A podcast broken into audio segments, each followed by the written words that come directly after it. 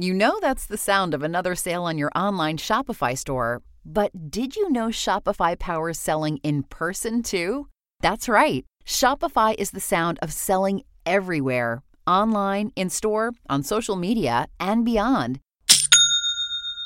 Shopify POS is your command center for your retail store. From accepting payments to managing inventory, Shopify has everything you need to sell in person. With Shopify, you get a powerhouse selling partner that effortlessly unites your in person and online sales into one source of truth. Track every sale across your business in one place and know exactly what's in stock. Connect with customers in line and online. Shopify helps you drive store traffic with plug and play tools built for marketing campaigns from TikTok to Instagram and beyond. Get hardware that fits your business. Take payments by smartphone, transform your tablet into a point of sale system, or use Shopify's POS Go mobile device for a battle tested solution. Plus, Shopify's award winning help is there to support your success every step of the way. Do retail right with Shopify. Sign up for a $1 per month trial period at shopify.com slash crimes, all lowercase. Go to shopify.com slash crimes to take your retail business to the next level today. Shopify.com slash crimes. Microdose gummies deliver perfect entry level doses of THC that help you feel just the right amount of good. We are proud to have Microdose sponsoring our mission. As you know, we've been meeting fans and partners across the country, and it has been stressful to say the least. Or at least it would have been without Microdose. They were perfect to ease the stress of flying, correcting jet lag, or relaxing after a long day of meetings and recording. Microdose gummies are made using the highest quality organic ingredients ingredients possible. They are vegan friendly, gluten free, and infused with Oregon grown berries. We know that we will see a lot of options out there, but we are always impressed by the consistency provided by Microdose. Get 30% off your first order plus free shipping today at microdose.com. Promo code MANDY. It is available nationwide. That is microdose.com, promo code MANDY for 30% off and free shipping. Microdose.com, promo code MANDY. I don't know when we will see murder charges filed in the double homicide of Maggie and Paul Murdaugh. But one year later, sources told FITSNews that there is a mountain of evidence, including audio and video, stacked up against Alec Murdaugh in the case. And we are closer than ever to getting answers. My name is Mandy Matney. I've been investigating the Murdaugh family for more than three years now. This is the Murdaugh Murders Podcast with David Moses and Liz Farrell.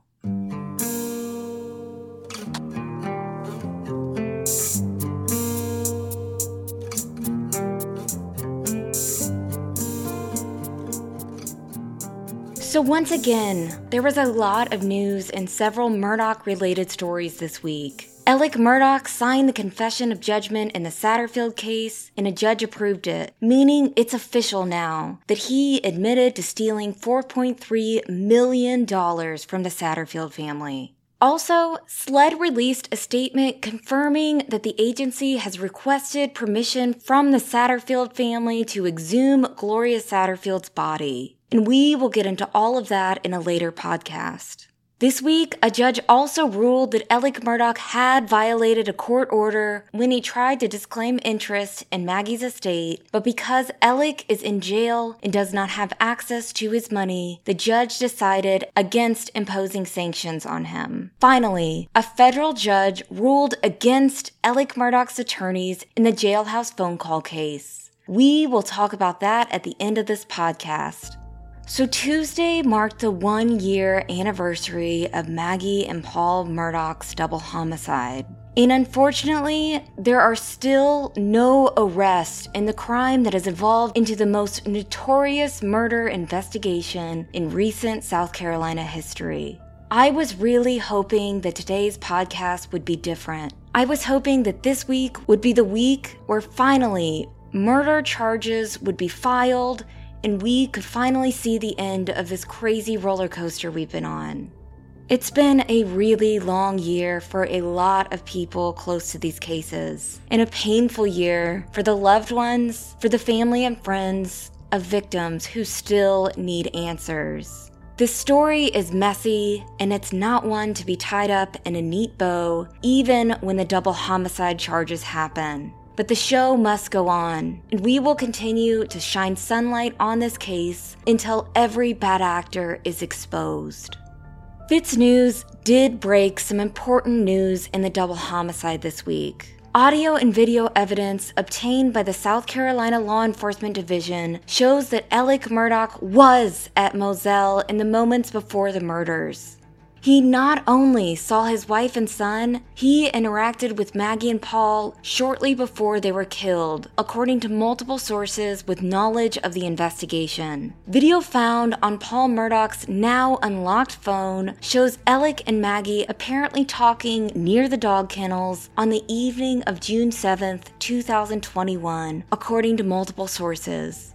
This is an important piece of information because Alec had told investigators he had not gone near the kennels at or around the time law enforcement believes Maggie and Paul were murdered, according to several sources. In fact, he had said that he had not seen Maggie and Paul before leaving for Varnville that evening, according to a report in the Wall Street Journal that said, quote, Alec was with his father at the hospital, according to a person close to the family. He came back to Moselle, took a nap, and when he awoke, he left to check on his mother, who suffers from dementia. He did not see Maggie and Paul before he left, according to the person. End quote.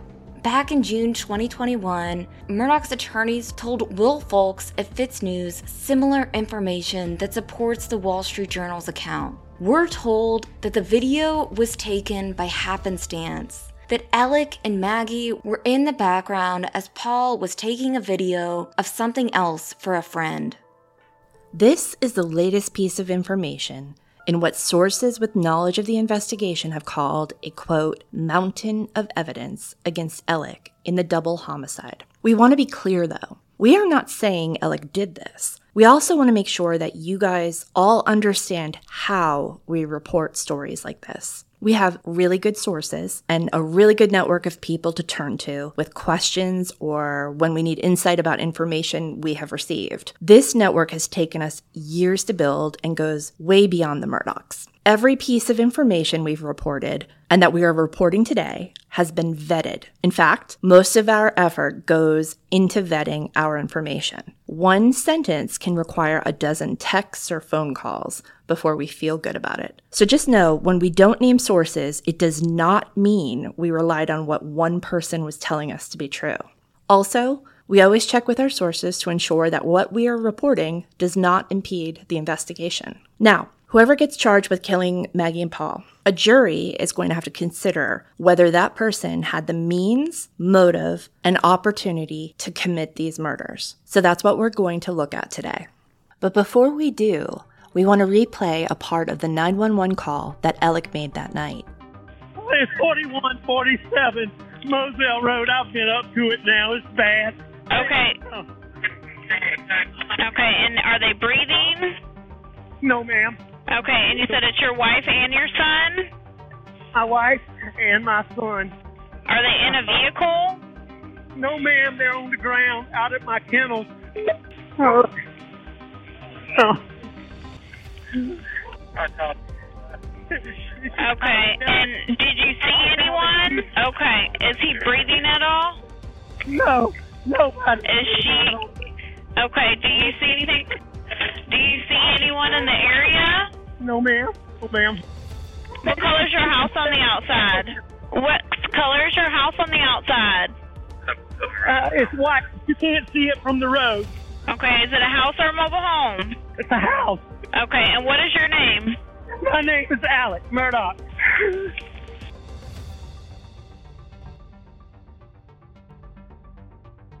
So we'll start with the means, which is basically the availability of tools to commit a particular crime. As y'all know, the Murdaughs were avid hunters, and Moselle was a 1,700 acre preserve where Paul spent a lot of time outdoors. We're told he was happiest when he was in the woods. The Murdaughs also did a lot of shooting on that property. Both for hunting and for fun. According to multiple sources, the property had a lot of casings for multiple weapons that they had collected on the ground over time. Unsurprisingly, according to multiple sources close to the Murdaugh family, there were a lot of guns at Moselle. I've seen a video of one of the family's gun racks at Moselle. It showed a variety of easily accessible firearms hanging like garden equipment for anyone to grab. I've also been told that the Murdaughs usually had guns in their vehicles. I say this because there is a lot of mystery in the double homicide, particularly around the fact the two weapons were used in these crimes. But this does not necessarily mean that there were two shooters. It could just mean that Maggie and Paul were killed separately. Maybe the killer ran out of bullets and maybe needed to grab another gun. It also doesn't necessarily mean that trained assassins committed the crime, as so many have theorized. Paul Murdaugh was shot twice with a shotgun. He was shot in the chest and in the head, once with a birdshot, and again with buckshot, according to multiple sources with knowledge of the case. We've also been told by a friend of the Murdaughs that the family was known for the way they loaded their shotguns, which was to alternate birdshot and buckshot. Maggie Murdaugh was shot multiple times with a high powered rifle, which we're told uses a fairly uncommon and expensive ammunition, ammunition that the Murdaughs also owned. I've also seen a chilling video of a younger Paul Murdaugh holding and pointing what looks like this particular weapon at Moselle.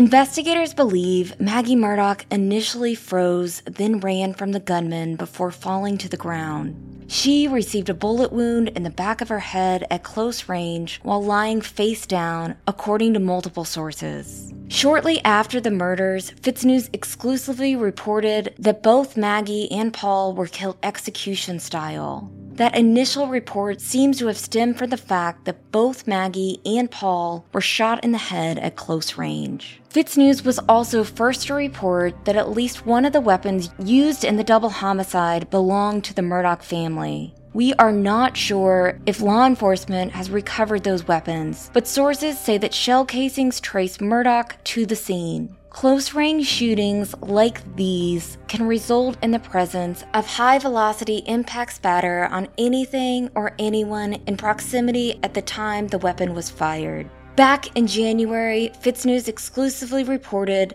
that physical evidence linked Alec Murdaugh to the murder scene at the time Maggie and Paul were killed. In April, we learned more information about physical evidence, which we're told is high velocity impact spatter that was found on Alec Murdaugh's clothes. I want to emphasize this because it's been incorrectly reported more times than I can count. Our sources have specifically said that high velocity impact, not blood, spatter was found on Alec's clothes. This was the first piece of evidence that we reported on placing Alec at the scene of the murders when at least one of the victims was killed. Sources close to the investigation have told us there is no other way Alec could have gotten this spatter on him, noting that it could only come from one thing. And we'll be right back. If you thought the only way to get a more defined jawline with natural looking results was through surgery, think again. Juvederm Volux XC is a non surgical injectable gel filler that improves moderate to severe loss of jawline definition and can help you achieve natural looking results with little downtime. Even better, the improved definition lasts up to one year with optimal treatment, no maintenance required. Improve jawline definition for a smooth, sculpted look with Juvederm Volux XC. For important safety information and to find a licensed specialist, visit juvederm.com. That's J U V E D E R M. Not for people with severe allergic reactions, allergies to lidocaine, or the proteins used in Juvederm. Common side effects include injection site redness, swelling, pain, tenderness, firmness, lumps, bumps, bruising, discoloration, or itching. There's a risk of unintentional injection into a blood vessel, which can cause vision abnormalities, blindness, stroke, temporary scabs, or scarring. Talk to a licensed specialist to find out if it's right for you. If you're looking for plump lips that last, you need to know about Juvederm lip fillers. With Juvederm Volbella XC and Juvederm Ultra XC, your lip look, whether it's subtle or bold, can last up to one full year with optimal treatment and no additional maintenance. Find a licensed specialist and see if it's right for you at juvederm.com today. That's J U V E D E R M.com. Add fullness to lips in adults over 21 with Juvederm Volbella XC or Juvederm Ultra XC. Do not use if you have severe allergies or a history of severe allergic reactions, or if you are allergic to lidocaine or the proteins used in Juvederm. Tell your doctor if you have a history of scarring or taking medicines that decrease the body's immune response or that can prolong bleeding. Common side effects include injection site redness, swelling, pain, tenderness, firmness, lumps, bumps, bruising, discoloration, or itching. As with all fillers, there's a rare risk of unintentional injection into a blood vessel, which can cause vision abnormalities, blindness, stroke, temporary scabs, or scarring. For full, important safety information, visit juvederm.com. Let's take a look at the possible motives now. Where to start? As you guys know, things were not going great for Alec at the time of the murders. It was becoming a real pressure cooker of a situation for him. Clearly, the boat crash case wasn't going away anytime soon. It was a huge thorn in Alec's side. He desperately wanted to clear Paul's name. And remember, the Murdaugh name is everything to this family. And obviously, he was operating from a place of Paul didn't do this. Or maybe it's more accurate to say he was operating from a place of Paul isn't getting in trouble for this. At the time of the murders, Alec was managing both the criminal side of the case and the civil side, which was getting gnarly. So, about the criminal side, the pandemic was good for Paul in the sense that it created an even bigger backlog of cases across the state. And Dick and Jim were going to play that one out for as long as they could. From what we understand, the state AG's office wasn't going to let the case go on for too long, but we were also hearing that the Murdaugh camp was calling it a five year case. In the meantime, as we've told you before, we received a lot of tips during the two years before Paul's death that Paul's behavior was getting worse. He was drinking more and boating as if the crash hadn't happened, and basically nothing had changed, for the better anyway. Even though Alec seemed to encourage Paul's drinking and the behavior that came with it, it had to have created some amount of tension in the family, no matter how in denial they allegedly were. Paul had put the Murdaugh family in a real public pickle, and every day was a new day for him to make it worse. Related to the boat crash was a state grand jury investigation into Alec and his family, and what interactions and transactions they might have had with law enforcement in the aftermath of the crash. The investigation was looking into potential obstruction of justice charges and whether anyone in the Murdaugh family or in law enforcement had done something shady in service of protecting Paul. As FITSNews exclusively reported in April, the grand jury had subpoenaed for Alec's financial records. So, as we've said before, the heat was on. That subpoena, paired with the subpoena that was hanging over his head in the beach case, the one that he was avoiding because it asked him for details about his finances, meant Alec was running out of time. The alleged thefts he had kept hidden for so long were on the fast track to getting exposed. So, motive. Let's look at this from the brainstorming perspective. Let's pretend we're Alec Murdaugh and that we have been coming up with ideas for how to get Mark Tinsley and Sled away from us and get everyone away from our dirty money and grossly overdrawn bank accounts. Option one we could confess. LOL. We don't even know what that word means, so no. Option two, we could leave the country forever. But no one really knows us outside the 14th Circuit, and we can't take our solicitor's office privileges with us, and we're probably not all that likable among people who don't know the Murdaugh name, and we're probably going to have to change that name anyway. And there's no way we're learning a new language because this one has been hard enough. So, no, gotta stay here. Option three. Okay, we don't need to get into details about option three. We all know what option three is. But think of the ideal fallout from option three. Because if option three happened, people will feel bad for us. Perhaps so bad that they just leave us alone. Option three means the AG's office has no case. No case maybe means no obstruction of justice investigation. Option three means we can be sad and withdrawn and spacey and erratic, and no one will ask any questions. No one will challenge it. Option three means a jury might look at us, now just a single dad in the big lonely world, and be like, we can't. He's simply been through too much. Option three. Now, opportunity, Alec Murdaugh's favorite thing. Let's talk about these murders and the potential opportunity that existed for someone to commit them. We will start with Moselle. Moselle is extremely secluded, with the nearest neighbor living about a mile away. Even if a neighbor heard gunshots that night, they wouldn't have thought anything was out of the ordinary because Moselle is a hunting lodge in an area full of lifelong hunters.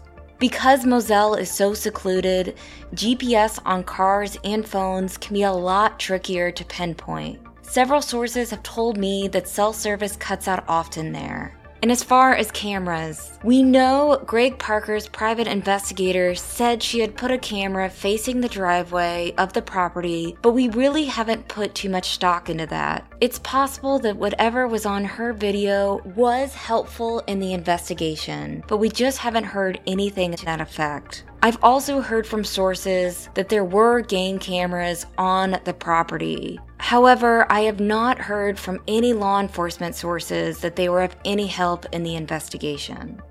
In April, FITSNews reported that Maggie Murdaugh was reportedly lured to Moselle that evening. And I want to talk about that for a minute. Multiple sources close to the investigation have confirmed to FITSNews that prior to June 7th, and at the time of her death, Maggie Murdaugh was living apart from her husband and alone at her Edisto Beach home. She had recently finished renovating the beach home and was now turning her attention to making Moselle more homey. We have been unable to independently confirm reports that Maggie met with a divorce attorney prior to the murders. However, a meeting like this is consistent with what multiple sources have described as the strained status of their relationship, in part because of a rumored affair Alec was reportedly having with another attorney. On the evening of June 7th, Maggie drove to Moselle, which is about an hour and 15 minutes from their Edisto beach house, because Alec had asked her to meet him there, according to sources close to the investigation. In other words, Maggie, who otherwise did not have plans to go to Moselle that night, was only going to what would become the site of her murder because she was asked to be there that evening, according to multiple sources with knowledge of the situation. These same sources say Maggie had expressed her hesitancy to meet with her estranged husband to at least three other people in her life, but ultimately decided it was the right thing to do. Let's go back for a minute to the alibi. There are different versions of this, but at some point before the murders, Alec took his father back back to the hospital in Savannah.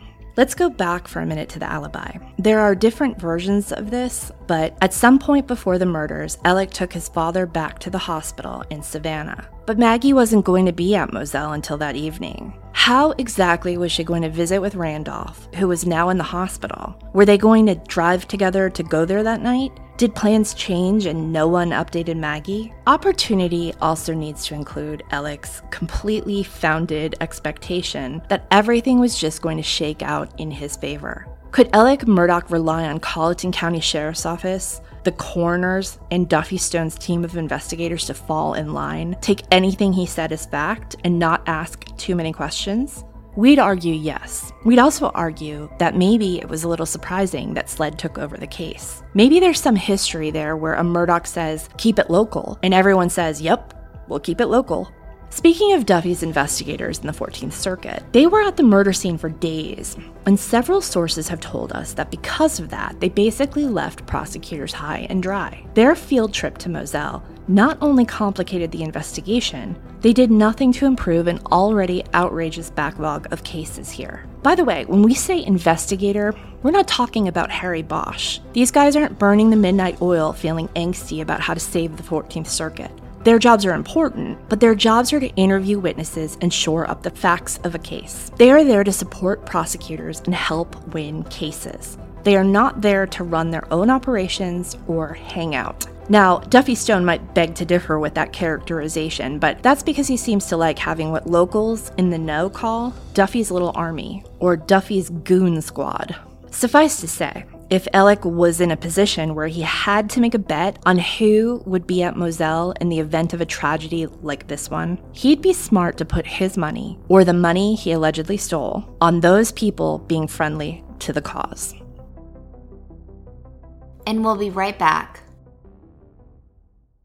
Shout out to Claritin for supporting this episode and providing us with samples. It has done wonders for our seasonal allergies. We recently started feeling the effects of spring. Luckily for those of us who live with the symptoms of allergies, we can live Claritin Clear with Claritin D. Designed for serious allergy sufferers, Claritin D has two powerful ingredients in just one pill that relieve your allergy symptoms and decongest your nose so that you can breathe better. This double action combination of prescription strength allergy medicine and the best decongestion available relieves sneezing, itchy and watery eyes, an itchy nose and throat, sinus congestion, and pressure with ease. Ready to live life as if you don't have any allergies? It is time to live Claritin Clear. Fast and powerful relief is just a quick trip away. Ask for Claritin D at your pharmacy counter. You don't even need a prescription. Go to Claritin.com right now for a discount so you can live Claritin Clear. Use as directed. As y'all know, we're out on the West Coast connecting with fans, meeting with partners, and having a little fun too. All the planes, trains, and automobiles can be stressful, but do you know what's going to keep me comfy and confident along the way? You guessed it, Vuori. And Vuori makes a fantastic gift for the people in your life who deserve the most comfortable and versatile clothing. Vuori is an investment in your happiness. For our listeners, they are offering 20% off your first purchase. Get yourself some of the most comfortable and versatile clothing on the planet at vuori.com slash Mandy. That's V-U-O-R-I dot com slash Mandy. Not only will you receive 20% off your first purchase, but enjoy free shipping on any U.S. orders over $75 and free returns. Go to vuori.com slash Mandy and discover the versatility of Vuori clothing. Now for the question we all have. Why aren't there any charges? Neither SLED nor the South Carolina Attorney General's office would comment on the latest revelation that audio and video evidence contradicts Murdaugh's early statements about his whereabouts on June 7, 2021. But we are not at all surprised by this. However, we have heard that charges are still coming in the near future. We've been hearing that specifically since January. But the thing that really gets me, the thing that really concerns us most when we're thinking about this entire case, is what we heard at the beginning about Duffy Stone's office. Remember, his team of investigators, including Jojo Woodward, who is currently running for sheriff of Beaufort County, were collecting evidence at the murder scene, despite the fact that a clear conflict of interest existed in the case. And I point out Jojo Woodward because his involvement in this case concerns me personally as someone who lives in Beaufort County. I keep hearing JoJo Woodward supporters saying things like he was just doing his job and he was just following Duffy's orders. And that is the problem. A sheriff is supposed to be a leader and a person of impeccable integrity. This mass corruption has spread throughout our system in South Carolina because of good people, quote, just doing their jobs, even though they knew they were doing the wrong thing. As a former deputy, Jojo Woodward should have known that he should not have been on that scene. And he should have walked away. If he wants to lead law enforcement in this county, my county, then he should have stood up to Duffy Stone back then and said the solicitor's office presence on that scene was troublesome. Think about it. If your coworker's wife and son were murdered, it would make your office look really bad if your coworker was charged in that double homicide. Should you be tasked with a very important job of collecting initial evidence that could land your coworker in jail and your office in hot water? And on top of that, that coworker's father, grandfather, and great grandfather also happened to run your office for nearly a century, and their legacy is obviously important to the integrity of your work. The answer is no, absolutely not. You should not be there. And the fact that there were pictures of Duffy's investigators on scene with John Marvin Murdaugh apparently touching evidence in the case is baffling. And then we heard from multiple sources that Stone's office was running a shadow investigation and attempted to steer investigators away from any theory that might implicate members of the Murdaugh family. Of course, when Duffy Stone finally recused himself after months of receiving backlash due to his clear conflict of interest, those following the case took this as a clear indication that all signs were pointing to Ellick in the investigation. Stone also failed to offer the public any sort of reasonable explanation for why it took him so long to duck out of the investigation that his office clearly shouldn't have been anywhere near. And in a joint statement with SLED chief Mark Keel, Duffy Stone blamed the media for this bad PR and called the claims about his office's inappropriate involvement unfounded. That gaslighting statement claiming that there was no wrongdoing and essentially nothing to see here did not sit well with the public. But now, as there are still no charges in this investigation, we really have to wonder if Duffy Stone and his investigators' involvement in the case impeded the investigation in any way. Considering there are no charges one year later, and apparently lots of evidence stacked up against Alex Murdaugh, we have to ask these questions, especially given the fact that people like Duffy Stone were involved when they should not have been. When you recuse yourself two months after the fact, you should have recused yourself earlier. It was knowable from the beginning. The public deserves answers, real answers backed by documents and charges, showing what they're saying is true that the solicitor's office involvement did not interfere with the investigation.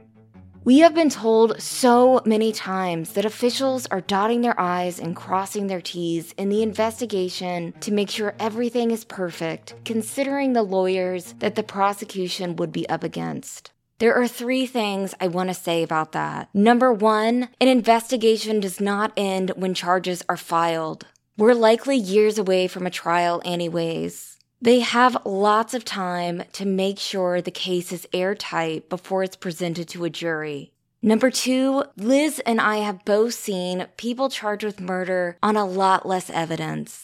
Why does it matter who the defense lawyers are? If probable cause exists, then it exists, right? And if it is enough to arrest a man who can't afford a high priced state senator attorney, then it should be enough to arrest the man who can afford the high priced state senator attorney. And finally, number three, we have seen Dick and Jim's lawyering skills in the past year. If the state is afraid of going up against them, we have much bigger problems to worry about here in South Carolina. We understand that this investigation takes time and it seems like everything is backed up right now. But we have to realize that the longer they wait to charge someone, the longer it will take for the case to go to trial. And delays are almost always better for the defense. In the meantime, we're not going to stop shining the light on this case until we get answers. That is the whole point of this podcast. And unlike so many true crime TV shows and podcasts, we are not here for your entertainment. Although Liz does have some pretty good jokes. We are here to keep systems in check. We are here to hold people accountable. We are here to remind public officials that we are watching them because we all know what happens when the lights go out. Last week, attorneys Eric Bland and Ronnie Richter sat down with FITSNews to talk about the Murdaugh case. I highly recommend y'all listening to this one hour interview, and we'll post the link in the description. I want to play one part of the interview because I think it's important. All of us on the right side of this case, the attorneys included, have realized how important public pressure is when corruption is involved. I think if there wasn't sunlight on this case, like Ronnie said, it would have played out. It would have been quietly handled. I think Dick would have done his dizzle and his dance and hmm. gotten a great result because he's one of the state's best lawyers. I think he would have gotten it in front of the right judge. But because it blew up so quickly and that I challenged SLED early on that they weren't doing their job. That I get it that they're focused on the murder cases, but here's black and white Alex stealing 3.4 million of the 4.3 million dollar settlement. Here's the checks coming in. Here it's gone to Forge. Here they're in Alex's account. What more do you need? And I challenged Chief Keel to the point that he called me on the phone and asked me, please stop, you know, your tirade against us and SLED in the press. It's not helping. But that's hmm. following Sunday. It was the 27th of September. He actually spoke in the state paper and said, we're opening a criminal investigation into the money that was stolen from Gloria Satterfield and another separate criminal investigation for the circumstances surrounding her death.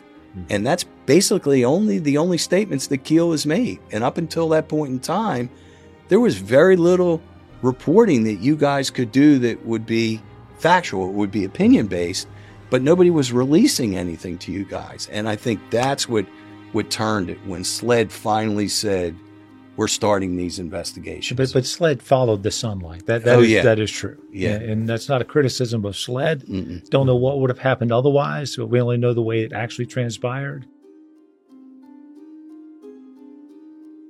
Now, we want to share some good news. Last week, a federal judge ruled against Alex Murdaugh and his Bulldog attorneys in the jailhouse phone call case. Specifically, the judge wrote a scathing order denying Dick Harpootlian and Jim Griffin's request for a preliminary injunction to stop the release of the jailhouse phone calls. And that is a big deal. The good news is that Judge Curry said what we have been saying all along in this podcast that Dick and Jim failed to prove that releasing the calls would be a violation of the Federal Wiretapping Act. And really, the jailhouse call case exposed Dick and Jim in a way that the public hadn't seen before. When you peel back the layers of power, privilege, and media praise, propping Dick and Jim up on a pedestal, their lawyering work on this case was at best sloppy, and at worst, just a colossal waste of the court's time. They are not wowing us in the courtroom. Remember, they sued the wrong person in this case. They spelled that person's name wrong. They subpoenaed the wrong company. They failed to follow jail protocol to have their calls protected from monitoring under attorney client privilege. And ultimately, they failed to get what they wanted all along an injunction from the federal court to block the release of Alex Murdaugh's phone calls. I wish that meant we opened our mailbox today to find dozens of CDs. Yes, they come in CD form. Of jailhouse phone calls, but unfortunately, like everything in this case, it's not that simple. The order essentially gives Richland County officials the green light to do the right thing here and release the tapes. In the order, Judge Curry did mention that the calls might be exempt from release under state law, which in part allows for the non disclosure of law enforcement information that could deny a person their right to a fair trial. But remember, Alex's lawyers have admitted to their clients' guilt in both the financial crimes and the roadside shooting. Alex has already admitted to stealing $4.3 million from the Satterfield family. The release of the jailhouse tapes should not sway public opinion any more than his own lawyers admitting on national television that he stole millions from clients. At the heart of this case is the need for public transparency. We believe at FITSNews and the Murdaugh Murders podcast that the release of these phone calls is essential for holding the state's justice system to account. Here is Will Folks, founding editor of FITSNews, who has spent his career exposing corruption in South Carolina. Accountability cannot happen without transparency, and public trust cannot be achieved unless we have both. This is a critical early test of our state's commitment to transparency, and the people are watching. Richland County needs to do the right thing, and they need to do it now. And the thing about these phone calls is that they are about so much more than just the cases themselves. It's about exposing public officials for their lies and holding them to account. Remember, Dick Harpootlian is a state senator, and Alex Murdaugh was a badge carrying member of Duffy Stone's office up until his arrest last fall. The jailhouse phone calls are absolutely newsworthy and absolutely the business of the public. This is a case of public corruption where the public has a right to keep its system in check. And that means we, as the press, as agents of public interest, are entitled by statute, by case law, and by duty to hold agencies accountable for the public good. We believe now more than ever that sunlight is essential for getting justice for the victims in this case. And we will keep shining that sunlight until the systems change for the better. Thank you for listening to the Murdaugh Murders podcast and stay tuned.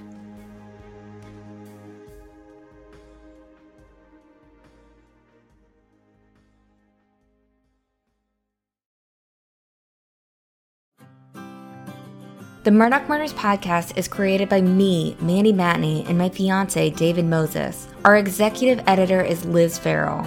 Produced by Luna Shark Productions.